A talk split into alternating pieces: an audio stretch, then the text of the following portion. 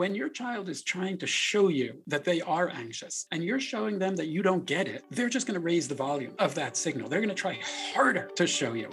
Welcome to Hope to Recharge podcast. Thank you for joining me here again today. Every week we meet here to break the stigma around mental health and to bring you insight and inspiration and lots of practical tips from personal stories or professionals around the world that share how they turn their journey of mental health into healing or to thriving. Together we will break the stigma one story at a time. In mental health, together is always better. Thank you for joining me here today. I'm your host, Matana. Let's get started.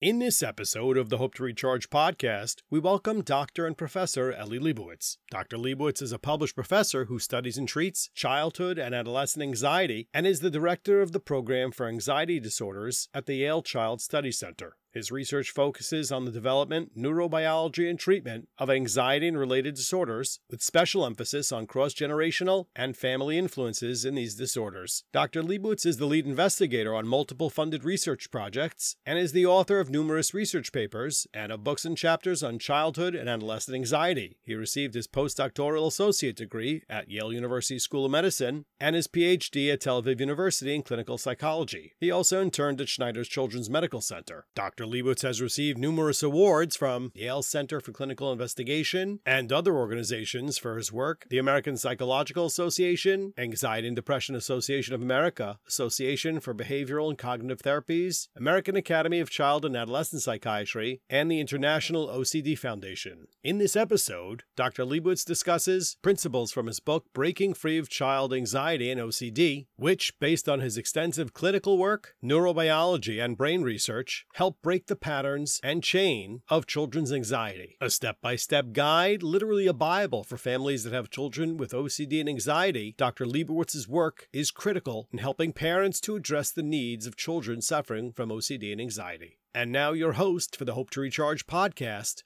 Matana. Before we start this episode, a quick heads up that I have a 10 to 15 minute conversation with Dr. Lebowitz that did not get published on this episode, and it's premium content where I ask him personal stories from my personal questions from my life and my experiences with my children, and the advice he gives me. Absolutely gold. If you want to hear this conversation, you can find the link in the show notes and you will hear more about it at the end of the episode. Enjoy this episode. Thank you everyone for joining. I am so grateful and excited about today's interview. I was just chatting with our incredible special guest that I'm going to introduce in a moment, and I was explaining how today I'm above and beyond excited because I feel like I'm getting a VIP therapy session from somebody that really helped me in understanding my childhood, my anxiety, how my parents wish they had the book that I have for my children, and how I'm trying to break the chain of addressing my children's anxiety and maybe even my anxiety. So today I have Dr. Eli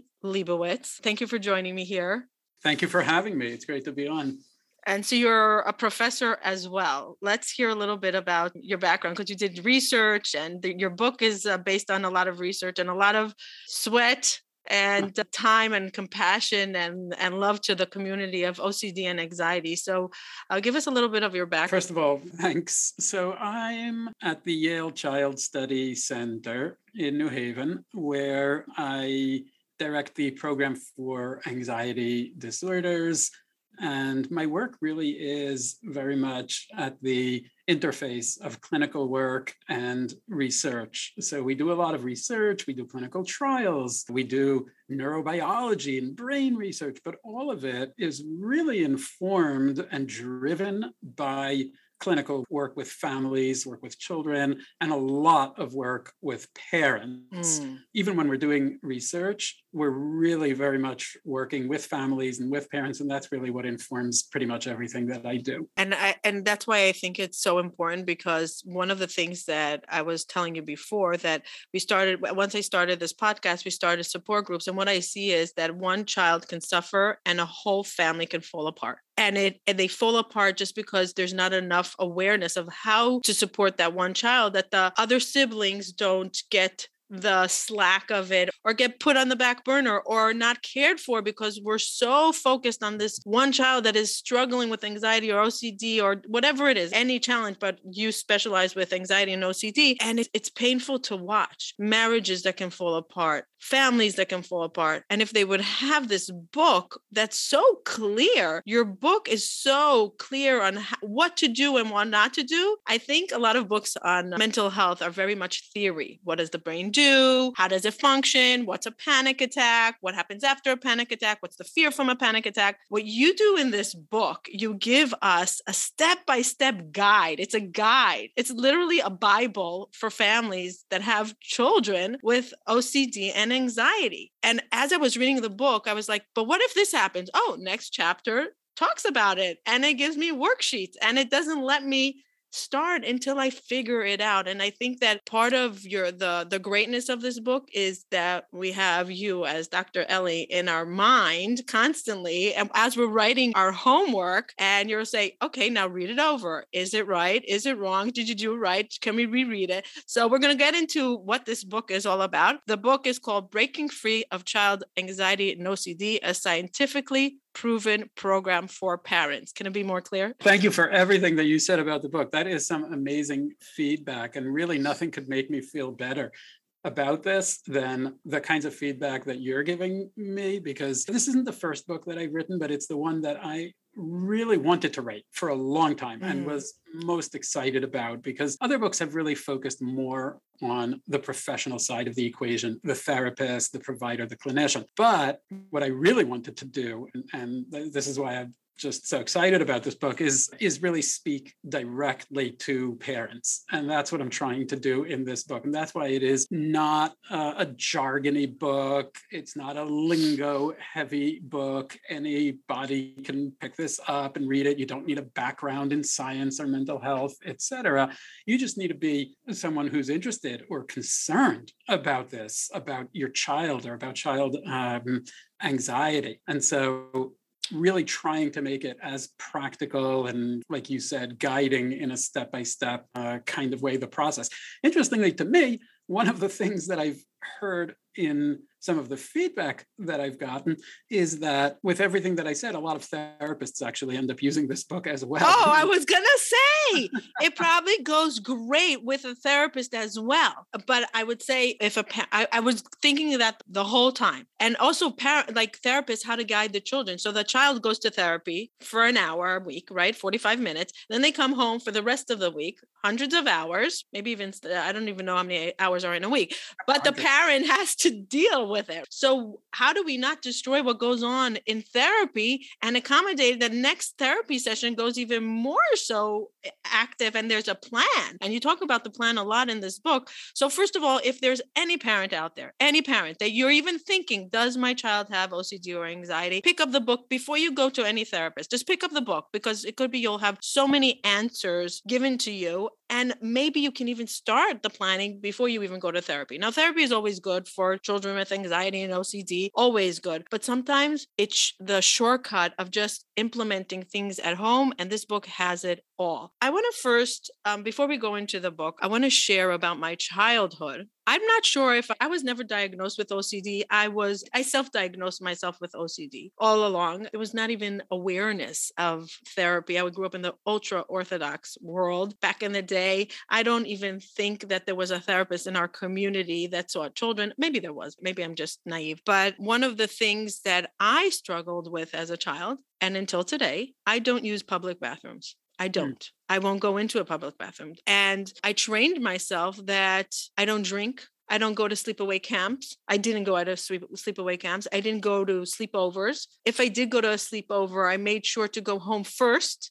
Like my whole life was around, I do not go to public bathrooms. And it wasn't so much about the cleanliness. It was the fear. There was like I think I had OCD with anxiety together and this is, I'm talking from 4 years old. I remember the world would just close on me. As soon as I would open the door to see a bathroom, I would feel black, dark, like overwhelming of fear, and I would run out. And until today, and when we got married, my husband's like, we can't fly to Israel if you're not going to go to the bathroom when you're pregnant. It's just not going to happen. Now I trained myself. I flew from Israel to Hong Kong to Australia without using a bathroom, unless it was a 5-star hotel. Sometimes I would say, okay, I'll find a 5-star hotel. And in my mind, it was like, okay, it was clean.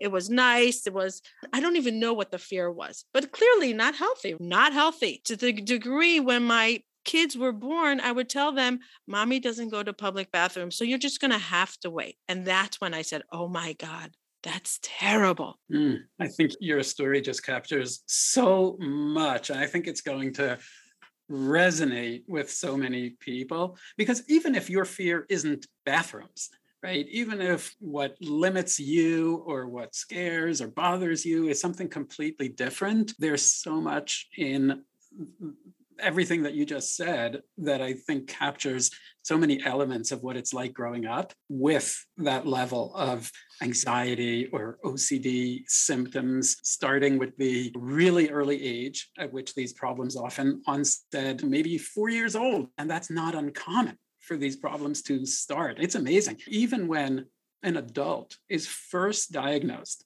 with an anxiety problem at any age, they're in their 40s, in their 50s, in their 70s. If you ask that person, when did this problem start for you? The most common answer is, this has always been part of my life.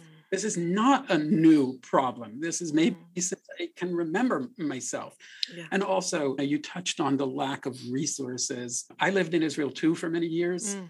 And it's interesting to me because you talked about the lack of therapists in the community. And interestingly, I was, because I have an observant background myself, and I am observant now as well, I became the therapist for many people from the ultra-Orthodox and very Orthodox communities, and would see many families. But for every family that I saw, I knew there were so many people who were not getting help. And so often it just broke my heart, because I might see somebody in a family and it was done in secret without even another person in the same nuclear family being allowed to know because of the stigma. I would meet with a woman, her husband couldn't know that she was going to therapy or maybe getting a medication. And it's just heartbreaking, the lack of resources, the impact on everybody in the family. Yeah. And that is just exactly how these problems work. And it just reminded me, if I can share an anecdote too, not from my own life, but from an experience that I had professionally. I met with a young woman who had very severe OCD her whole life. She was probably in her late 20s when I met her, and had really severe OCD. She was married. She had a child. She had suffered from contamination fears for the longest time. And what drove her into therapy, finally, what got her to actually get help was when she realized the impact this was having on her toddler, on her young child.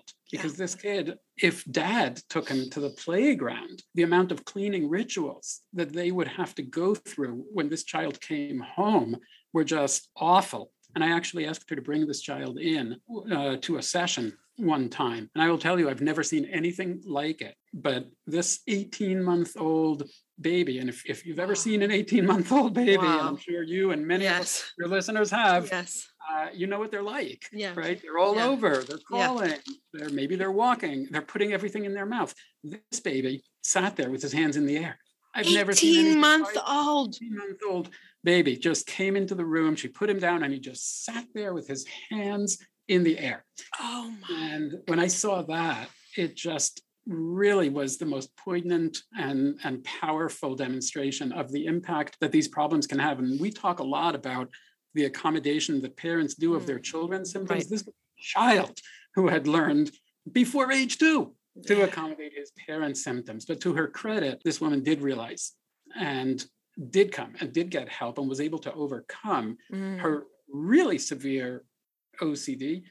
Anyway, just listening to your personal recollections, and it really resonates with me. I think it will resonate with many of your listeners as well.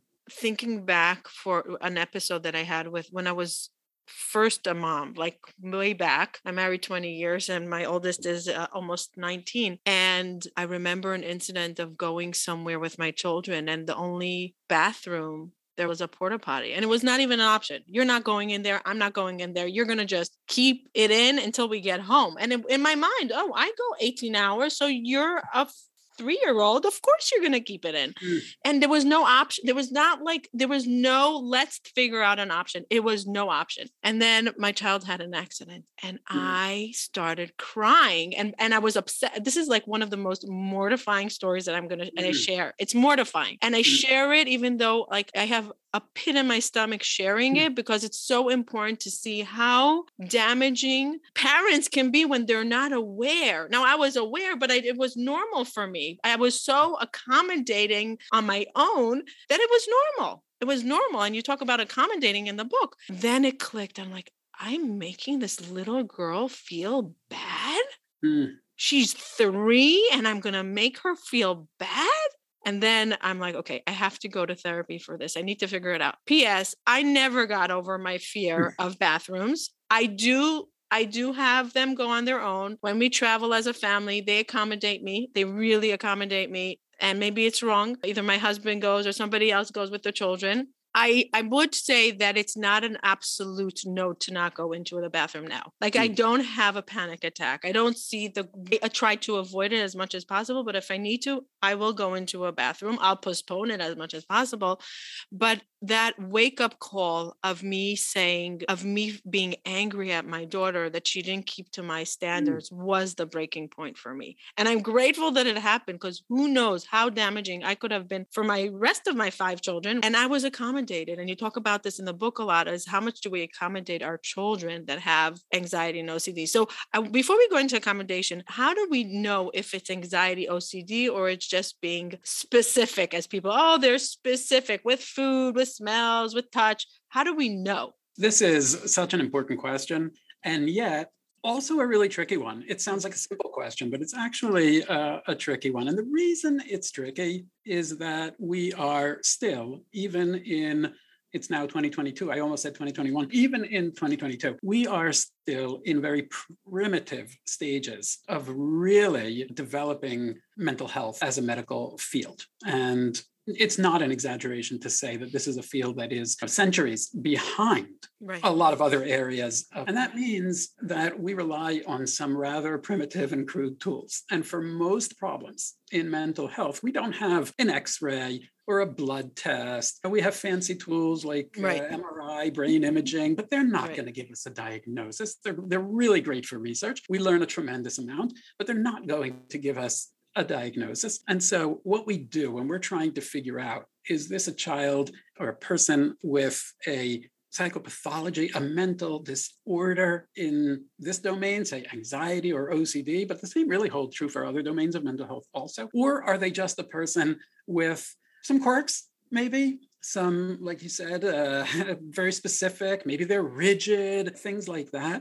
What we'll think about is the level of interference and impairment in that person's ability to function in daily life. Meaning you can have a lot of quirks. You can have lots of really specific kinds of idiosyncratic, like things that you do different.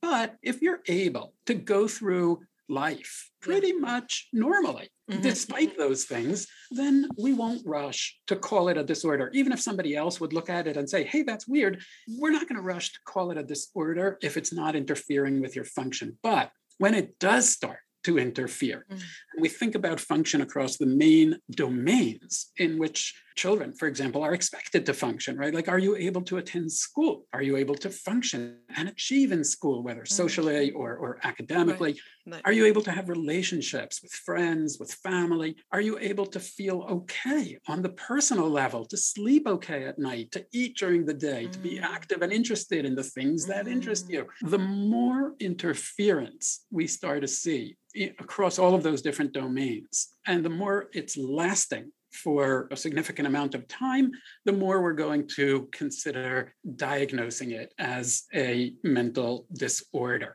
And if you go into middle school on the first week of a new school year, you're going to see lots of kids who look like they all have social anxiety. into a new classroom and it takes time to get used to it. Or if you go to kindergarten on the first day of school, you're going to see lots of kids who look like they have separation anxiety. They don't, they're just adjusting. But if you come back a month later, you're going to see a small number of kids who still are struggling, who still are not able to function normally. And those are the kids who are likely suffering from an actual disorder. So those are the things that we think about, the level of distress that it's causing and the level of interference in daily life. So it's similar to addiction, right? They say addiction is how frequent and how much does it interrupt your relationships, your function. So it's the same idea. It's the same idea. And you're gonna see that idea coming up again and again across lots of areas of mental health, precisely because we don't have real objective kind of external, markers. Are you depressed or are you just sad? Is it anxiety or are you just a little stressed, for example, and so on and so forth. And yeah, it's similar to addiction and really to a lot of problems in our field. So now thinking back, so I for sure dealt with anxiety my whole life, but only when I was married with 3 children did I have depression and anxiety with full-blown panic attacks that I couldn't function, that I was not eating, not sleeping, in bed, afraid to walk. I just didn't function. And that's when I took action in and out of the hospital, getting treatment, medication. And then I did the holistic neuroplasticity and I was able to literally fix my brain that was able to be fixed back in the day if I was aware that there's even something that's holding me back. And it was just piling. I think that you really make an important point because first of all, I think it's amazing the journey that you've had and that you have and the way that you've harnessed it and leveraged it into something that becomes such an important resource for so many other people, and the brave way that you talk about your, and this is our first time meeting and I'm learning, and maybe your listeners are already more knowledgeable about a lot of your personal experiences than I am, but I think it's really valuable to have somebody who is willing to talk in this kind of an open way.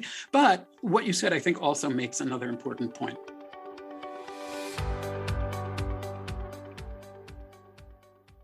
Do you sometimes feel stuck? Do you wish you can be somewhere else? Do you have a vision of where you want to get to, but you just don't know what the first step to take in order to get to that life that you're dreaming of? Many people ask me, what did I do in order to create this wellness that I'm living in? How did I shift from deep depression, from extreme anxiety to a thriving life, to a productive life, to a life full of joy? I put many things into practice, and it's every single day. Many of you know that it's gratitude, a healthy mindset, boundaries, self-love, and one of the most important things that many people don't speak about, forgiveness, self-forgiveness and forgiveness to others, essential for healing. I put together a package for those that want to increase their wellness in their life and implement these techniques custom made for their lives. If you want to work one-on-one with me on these topics in order to move forward towards that dream life that you have a vision of, click the link below in the show notes. It's a custom made program for you, one-on-one with me. We will develop a concrete program that you can implement in your life so you can create a better well-being. Click the link below. Looking forward to working with you.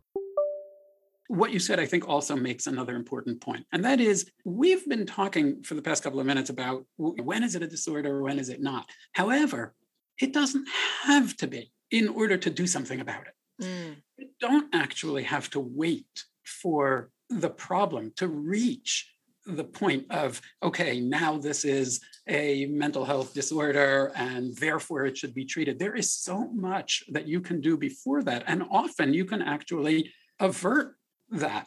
You can avoid it really reaching that point of so much interference. The only people who think that you should only do treatment when you have a diagnosable disorder are insurance companies. And I'm regretting saying too much on a recorded podcast. But in a sense, I'm making a real point, which is a lot of, for many people in the US, your access to care is going to be limited by the question of whether or not you have a disorder. But if you think about not that, but you think about, could this be helpful? Could it be valuable? Is there something that I could be doing to help this child? That doesn't require that you have a diagnosable mental health condition. And very often you can actually change that trajectory by intervening early. Parent work through the book that you were mentioning, the Breaking Free book, they can do that even if their child doesn't have a mental disorder that would be diagnosed per the DSM and have to wait for that. And I think that there's so much that we can do before. And I think your example from your own life really drives home that point. Yeah. And as I said, it should be, there's a book, How to Talk to Children, that they should listen. Every parent is buying them. It was in my bathroom for, I think, 9 years. And every child was, we had to do the review. And as they got older, we had to do, and then we got the, so this is one of those things. We're going to get to anxious moments with children that will make them stop showing up in certain parts in life. And I'm going to share a few of my children's points, and I want your opinion on it because I think a lot of our listeners will resonate. So as you said, it doesn't have to be a big diagnosis, and you don't wait like I did for rock bottom, because the recovery was brutal. I had 3 children at the time. I was not functioning. I had to get a whole team to help me recover. And it was years. It was years and years.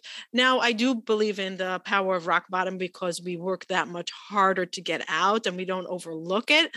But I think the recovery wouldn't be so brutal if I had these tools. And quite frankly, when I read the book, I'm like, thank God my parents didn't have these tools, because I did not want to hear from them, I know you're suffering, I know you're going through this, you'll be okay. I did not want to hear. And that's I'm going to go into that question with you, because the entire time I'm reading, I'm like, thank God they didn't have it. Thank God, because I'm so happy I figured it out on my own, because they would actually empower me to go into a bathroom, and that would be hell for me. So let's start touching upon the gifts that you give us in the book. So in the book, you say that there's first of all, recognition. There's a factor of recognizing our child is having anxiety or OCD. To not say, oh, it's nothing, it's not your, it's everybody else, oh, it's normal. Accept it and validate their feelings and their experience. Yes, exactly. This is one ingredient in the recipe that I'm suggesting for cooking up what I call a supportive response to a child. It's a really simple recipe. It just has 2 ingredients, but you do need both of them. And that is one of them, is that acceptance, that validation, because you really can't support somebody if you can't begin with just accepting where they currently are, what they are currently experiencing. And so often our intuition, well-intentioned, but it takes us in the opposite direction. I have 3 children, and they're all anxious some of the time, and one of them is anxious a lot of the time. And I still catch myself doing the same thing. My kid will say something like, it's scary. And I'll say, oh, no, it's not. Mm. And then I want to slap myself in the face because that's not a supportive response, right? If for this child in this moment, it is scary. And when I say that to him, I don't mean to say, I don't believe you're lying or something like that. I probably mean something like, you don't need to be scared, or it's not dangerous, or I'm not scared of it. But I'm saying to him, it's not scary when his experience, his brain, his body is telling him it is. And so you start cooking up that support with that first ingredient, which is simply acceptance, validation, just acknowledging. And it's easy. All you need to do is say something simple like, I get it. This is scary for you. You don't have to say it's scary for yourself. Mm-hmm. That's okay. You don't have to feel the same thing. Mm-hmm. But this is scary for you, or you're worried, or it's hard for you, or you're anxious, or you're uncomfortable, whatever the word is that seems to capture what it is that your child is experiencing. But just start with that really simple acknowledgement.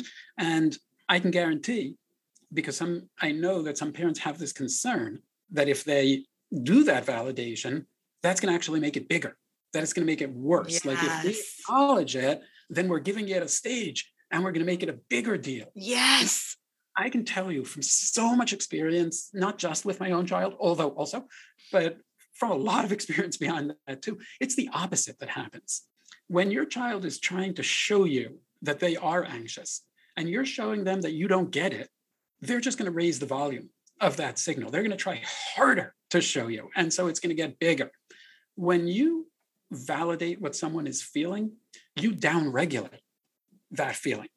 That's true for anxiety. It's even true for other feelings. If someone is angry and you tell them, why are you angry? They're not going to get calmer, right? They're going to get madder.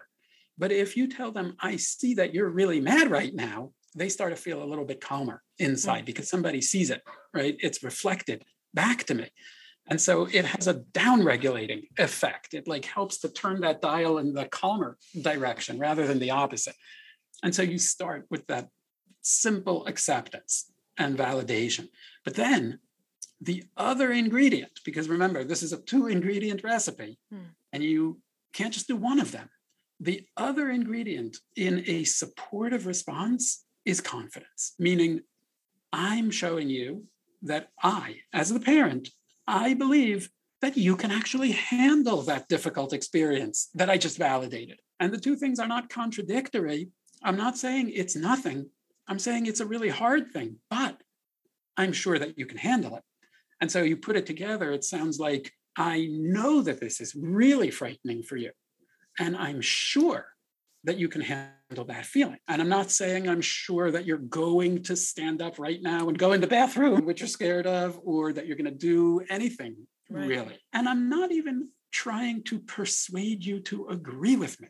This is, I think, a place where some parents get a little bit confused about what I mean, because they'll say something like, yeah, I said it, but the kid doesn't agree. In the book, you explain it very well. So like, this is a very fast forward version. The book is so step-by-step what it means and what it doesn't mean. So that's why I highly recommend, we're doing a very abbreviated version of the book, but the book really holds your hands. I highly recommend reading it a number of times. Yeah, sorry, I just needed to say that. That book is the closest thing that I was able to make to, I'm going to meet with you, the parent, once a week, every week for like 3 months. And we're going to work through a process because that's how you overcome these problems. Right. And I know that there are so many parents who are not going to be able to meet with a therapist every week for 3 months. And so I wanted to make something that was the closest thing to that. But yeah, what we're doing now is the nutshell version, right? The fast forward, condensed version. But the point was that I'm just telling you something about me. I'm telling you what I know.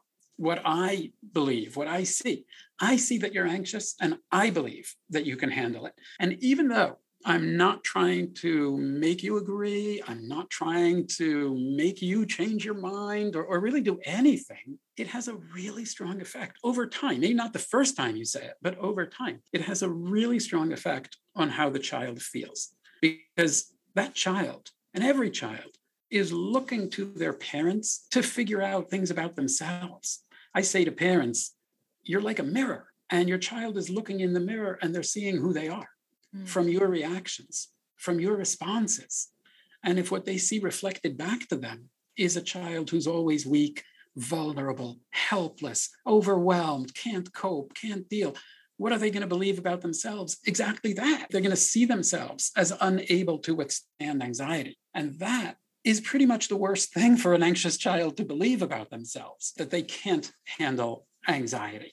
We want them to believe the opposite, that yeah, anxiety sucks and it's so uncomfortable and we hate it, but we can handle it. I can deal with it. And so as you start making those supportive responses and you make that just the way that you communicate about this again and again, you may get along the way a lot of, stop saying that, it's annoying, I don't want to hear that. But you're changing the way that child sees themselves, and that's going to have a really profound effect.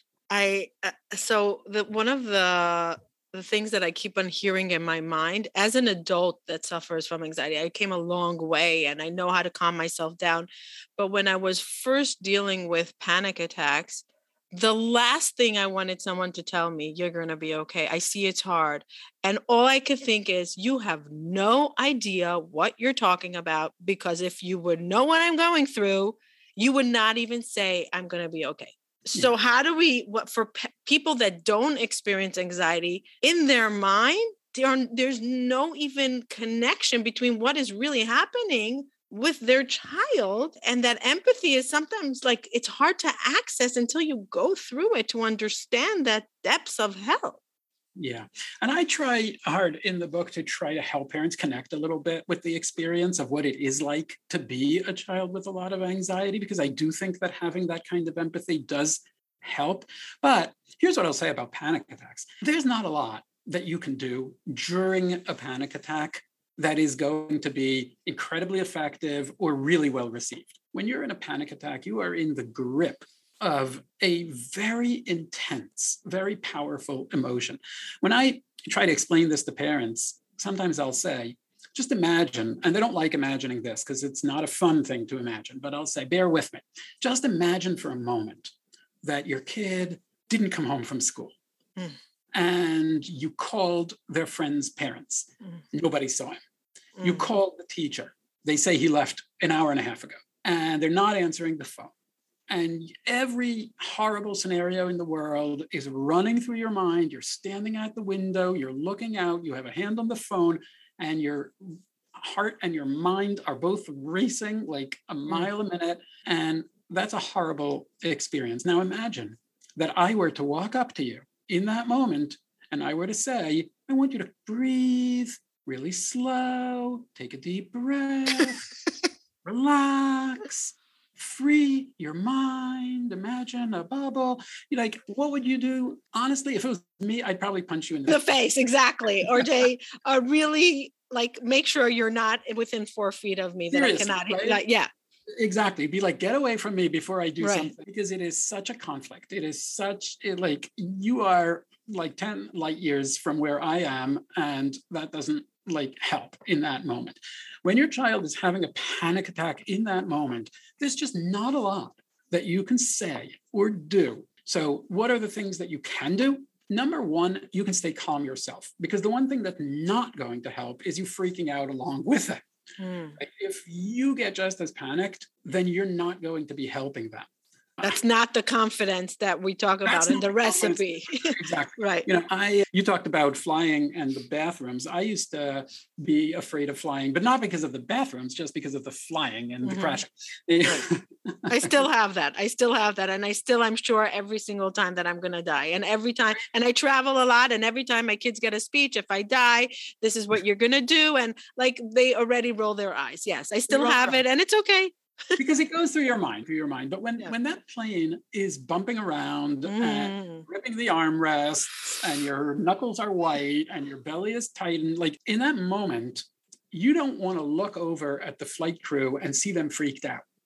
Oh, right? Good point. That is not going to help you in that moment. You're going to look over at them and you want to see them saying, hey, would you like a drink? Like you want to see them being normal, being calm. And that tells you, okay, like I still feel really scared, but I guess at some level, it's a reminder that I guess we're probably okay, even though everything inside of me is freaking out. If you look over at them and you see them scared, oh my God, like that's not going to help you. So that's number one, is just stay calm yourself. Number two is remember, as a parent, that panic attacks, honestly, they are not dangerous. It's something that like a lot of parents actually don't realize. Yeah. I say to parents, if your kid is healthy enough to run a quick sprint and still be fine after, then they are also healthy enough to have a panic attack and still be fine after, because your body is pretty much doing the same thing. Right? When you run a quick sprint, your heart's going to race, you're going to be sweaty, you're going to be trembly, you might get a little lightheaded, right? Like all of that is going to happen to you. You're going to be out of breath because you ran quickly. But it's no more danger to your body when it's happening because of panic. So remind yourself that this is a short thing. It's going to pass. You stay calm and you let it pass, and it will. And that is a better approach, I think, than trying to do a whole lot in the moment to try to yank them out of the panic attack. You may be making it longer rather than shorter. So if you, as a parent, if you have found something that works really well, use it. But for a lot of parents, there really isn't something that's going to work really well. So just stay calm. If giving them a hug helps, okay, you can give them a hug, stay calm, it'll pass. And you start using those supportive statements, not in the grip of a panic attack, right? Like you start using those supportive statements for the 1,000 other moments throughout the day when your kid is nervous, worried, distressed, anxious, scared, etc. or nervous about a panic attack that we're about having it. Usually it's the cycle of a panic attack, being afraid that it's going to come again.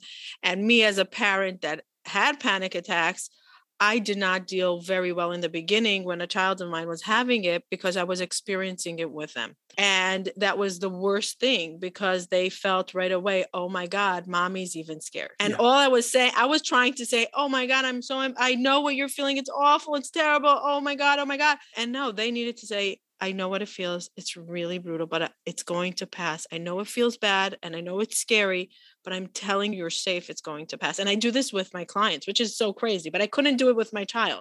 I couldn't, because it was too close to home. So it could be harder. You know, I worked with a family of a child who was young, probably 11 or so, and had panic attacks. And she would often have like panic attack at night, and she would come to her parents' bedroom and she would be, you know, in a panic attack and out of breath and her heart's racing and she thinks she's dying, and her parents would take her to the ER. This episode of the Hope to Recharge podcast is sponsored by BetterHelp.com. Is there something that's preventing you from achieving your goals or interfering with your happiness? Maybe it's anxiety, stress, or worry, or what's going on in the world right now. BetterHelp.com will assess your needs and match you with your licensed professional therapist, and you can start communicating in under 48 hours. It's not a crisis line and it's not self-help. It's professional counseling done securely online with a broad range of expertise available depending on what you need, and the service is available for clients worldwide. You can log into your account anytime and send messages to your counselor, and BetterHelp.com is committed to facilitating great therapeutic matches and make it easy and free to change your counselors if you need to. And it's more affordable than traditional offline counseling, and financial aid's available. BetterHelp.com wants you to start living a happier life today. So visit BetterHelp.com/Hope to Recharge. That's BetterHelp.com/Hope to Recharge, and join over 1 million people who have taken charge of their mental health with the help of an experienced professional. You'll also get 10% off your first month. Once again, that's BetterHelp.com/Hope to Recharge. Her parents would take her to the ER again and again. Wow. And the doctors in the hospital would plead with these parents, like, please stop bringing her in. She's fine. It's just anxiety, whatever. But they were so overwhelmed by their anxiety in response to her panic that they found it really hard not to do that. But if you think about it from the child's perspective, if you think you're dying, think how scary it is to be rushed to the emergency room at night. Right? Like that is such a confirmation, literally, that this is an emergency. Whereas if you're able in that moment as a parent, if you're able to calm yourself enough to say, wow, that looks awful, and just leave it at that, or give them that hug, but stay calm yourself, you're going to start the process of tuning back down that anxiety rather than the emergency crisis response, which seems really sensitive because here I'm leaping into action, but you're actually elevating the anxiety even more. So I just want to share, when I was going through panic attacks, I did end up in the ER many times, and I needed to hear that I was okay. My mind didn't believe that I was okay. And I said, you guys don't even know what I'm going through, so I don't believe you. I want the monitors and the tests to tell me. And after a few times of doing that, a local Hatzalah guy said to me, listen, instead of rushing you to the ER, just call me. I'll check your heartbeat. We're going to tell you. I'm going to be your confirmation that your mind needs at the time. And then eventually he taught me, until today, I'm so grateful to him, because it taught me that I was safe. And he said, okay, this is what's happening. And then my psychiatrist explained to me what happened in my brain, and I was able to rationalize it while it's happening and breathe through it and have the tools. But if I wouldn't first go to the hospital the first few times and see the monitor saying you're not dying, I wouldn't believe anybody. And I was an adult.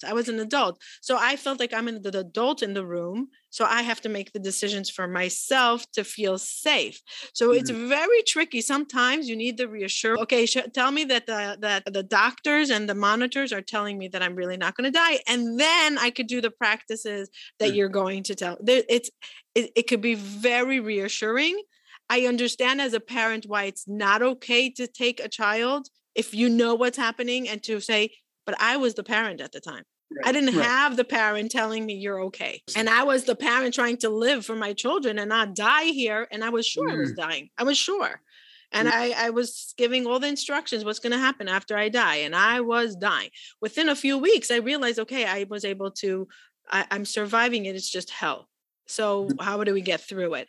But there is something in the brain that needs a reassurance. And if the parent can be, that's amazing. That's amazing. So you spoke about the acceptance plus confidence equals support. Perfect. Okay.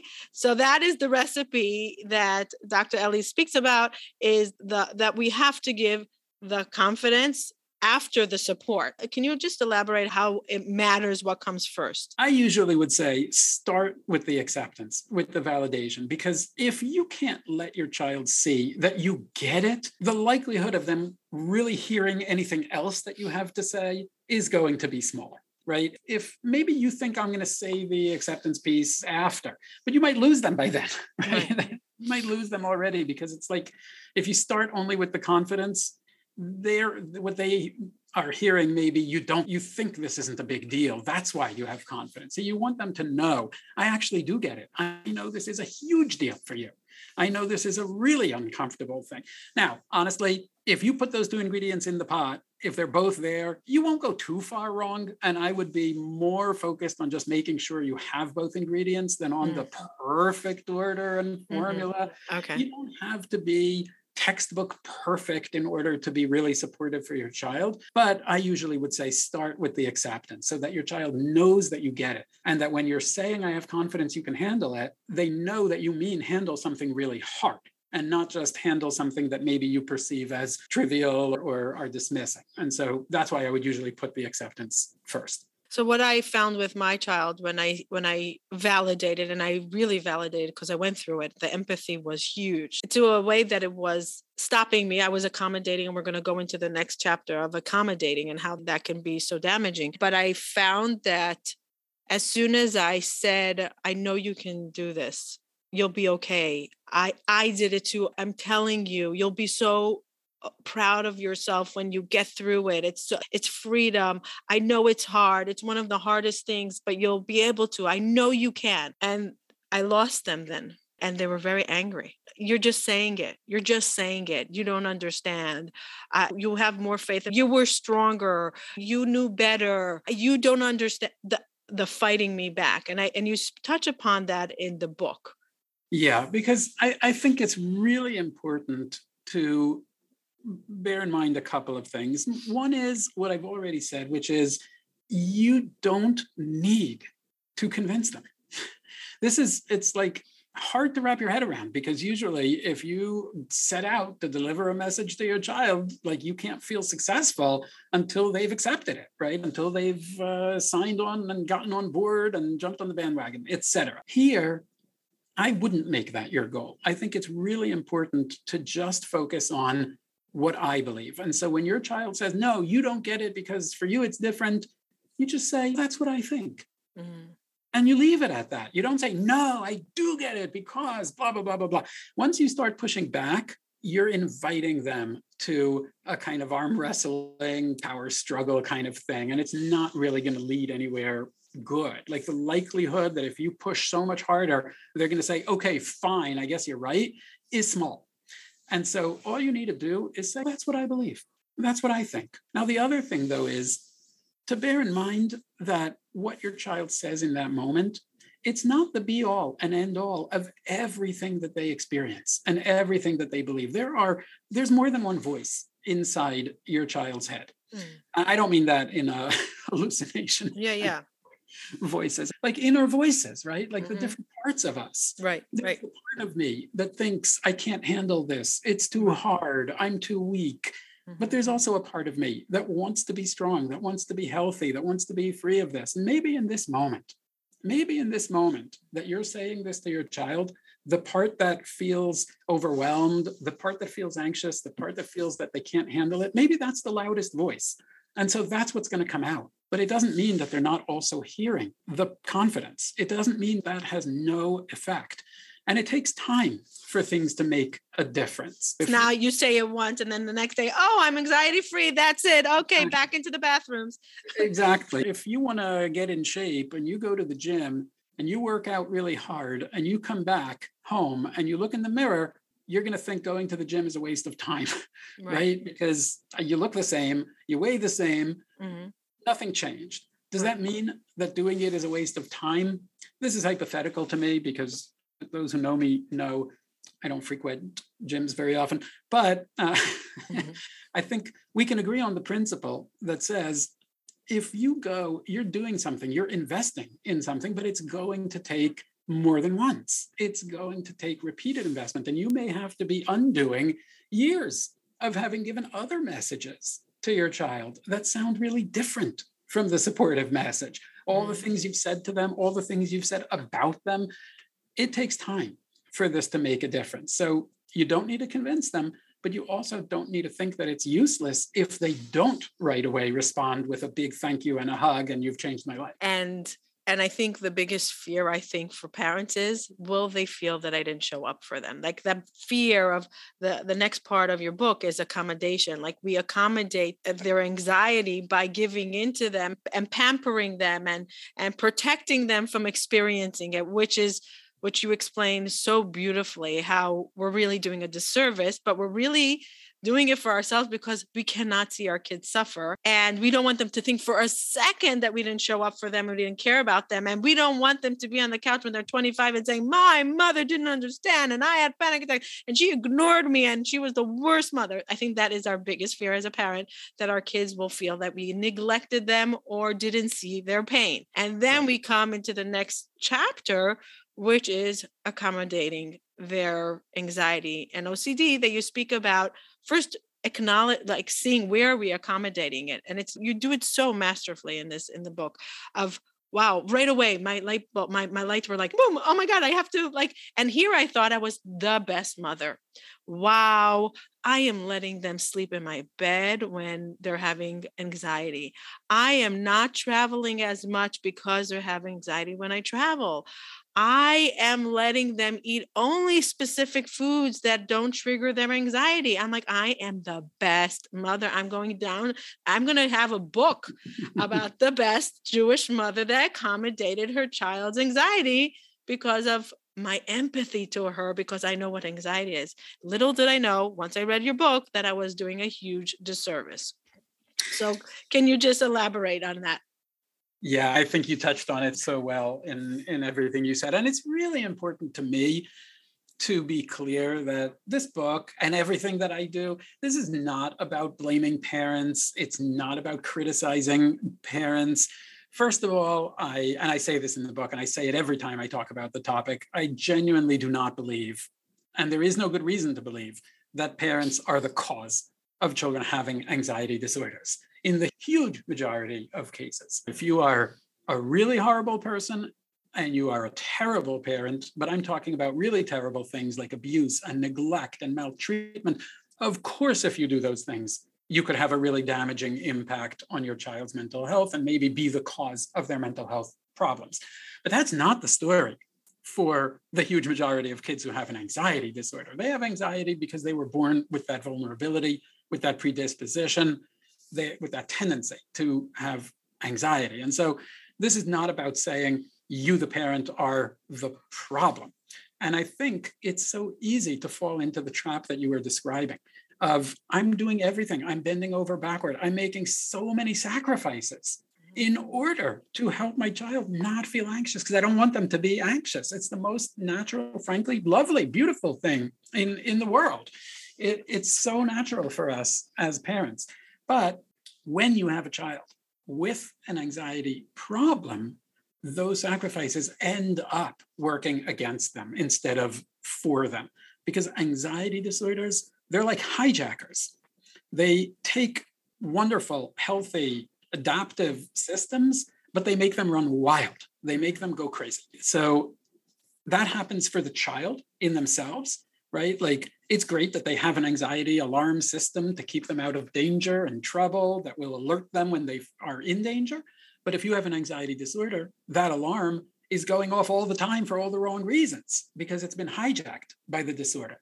And the same thing happens between the child and the parent. It is normal and beautiful and sensitive and wonderful that you are willing to notice when your child has a problem and to try to prevent them from distress. That's a positive thing, but the anxiety disorder makes it run wild so that now you're stepping in all the time to prevent all these different kinds of distress and fear and anxiety. But what you're doing is you're giving your child the message, you can't cope with this. You can't handle it.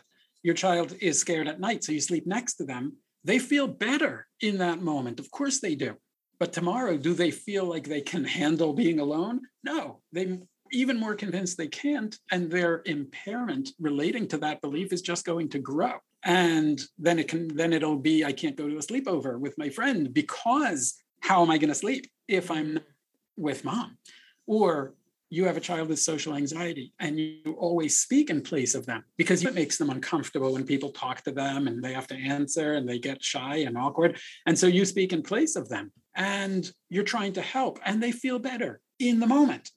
But tomorrow, are they going to be more able to handle that social situation? No, they're going to be less able to, and the impairment will grow because how do you form relationships and have friends and live independently, et cetera, et cetera. And so the accommodation is something that is happening in almost every single family of a child who has anxiety. We have studied this literally around the world, right? We have data from every place you could imagine, pretty much, from Australia to Asia to Middle East, to Israel, for example, and the US and everywhere. And about 100% of parents who have an anxious child say, yeah, we accommodate frequently. Sometimes that's just answering lots of questions, providing endless reassurance. Sometimes it's the things we don't do, like we don't have guests over because it would make the child uncomfortable. We don't have the news on because it's going to trigger the child's worries. We don't go out as a couple because the kid's going to be upset if we're not there with them, et cetera, et cetera. And or if you have OCD, there's tons of accommodation. Oh my God, yes. Tons and tons of accommodation that can happen as you're doing rituals with the child and checks and listening to their confessions and like changing your whole life so that it can look like an entire family has OCD when actually it's just that one child and everybody else accommodating around it. But those accommodations consistently, they predict more severe anxiety over time, more impairment. And importantly, they also predict worse treatment outcomes for things like cognitive behavioral therapy and even for medications. And it's really important to be able to reduce that so that you can give your child the sense that they can cope. But your question, which I'm finally getting to, was, but aren't they going to feel abandoned? Yeah. Aren't they going to feel like we're not, as you put it, showing up for them? When not compassionate, not caring, or belittling their experience, which we validated before. And some kids will even say that explicitly. Mm-hmm. Some kids even say, if you're not doing the accommodation, you don't care about me, you don't love me, you don't get it, all of these really hard things to hear. Mm-hmm. And that's why there's a few really important things. One is we always will start with that support because we're not just going to one day stop accommodating. We're going to start with that supportive message so that when we go to reduce the accommodation, we're doing it on a background of really communicating to this child that we do get it. Now, I'm not saying that means that the child is never going to say you don't care, but it's important that we frame it within that support. The other thing is we don't just say, stop all your accommodations. Yeah, it's not right? Like a turn on, turn off. Oh, we accommodated them. Exactly. We read Dr. Eli's book and that's it. Off. More accommodation. Okay, yeah. Turn off the switch. Right. Exactly. No, we don't do that. If you work through this book, you'll see there's a really step-by-step approach. The first thing you'll do, like you said, is we're going to figure out what are the accommodations. And then we're going to pick one thing. Just one thing, not all of them. There may be tons of accommodations that you're doing, but we're going to pick one thing. And even within that one thing, we may start to reduce it a little bit gradually. We may not do it all at once. And we're going to let the child know in advance what we're doing and how and why we're doing it so that it's not just like, I'm sick of this, or I'm fed up with the need to accommodate you, or like grow up and be a big boy.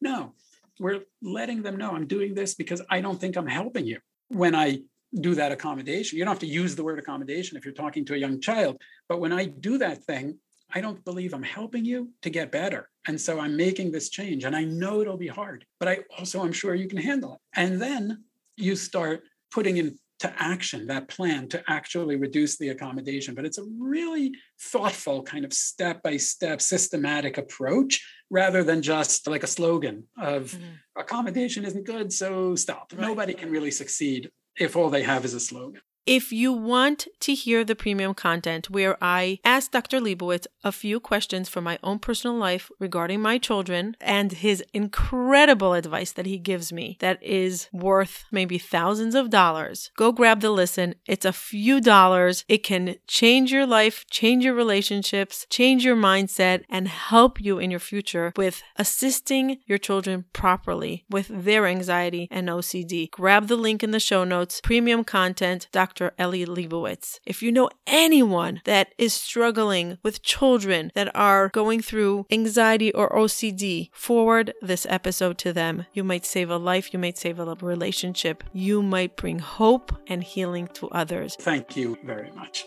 Bye till next time. Thank you for listening till the end. We highly appreciate all of our listeners. And Mental Health Together is better. You being here means a tremendous amount to us. If you enjoyed this episode and you would like some extra boost of information and inspiration that is not on the podcast, you can go to our website, hopetorecharge.com. There's some premium content that for the cost of a cup of coffee, you can download some amazing information that will help you, a tool that will guide you through life. So don't skip a beat. Don't hesitate. Go to hopetorecharge.com and see what other offerings we have there for your mental health well-being. Thank you for joining us. And remember, if you enjoyed this and you want to say thank you, the best way of gratitude will be by you leaving a review or a comment or sharing this with a loved one. There is no greater form of gratitude for us. Thank you. Bye till next time.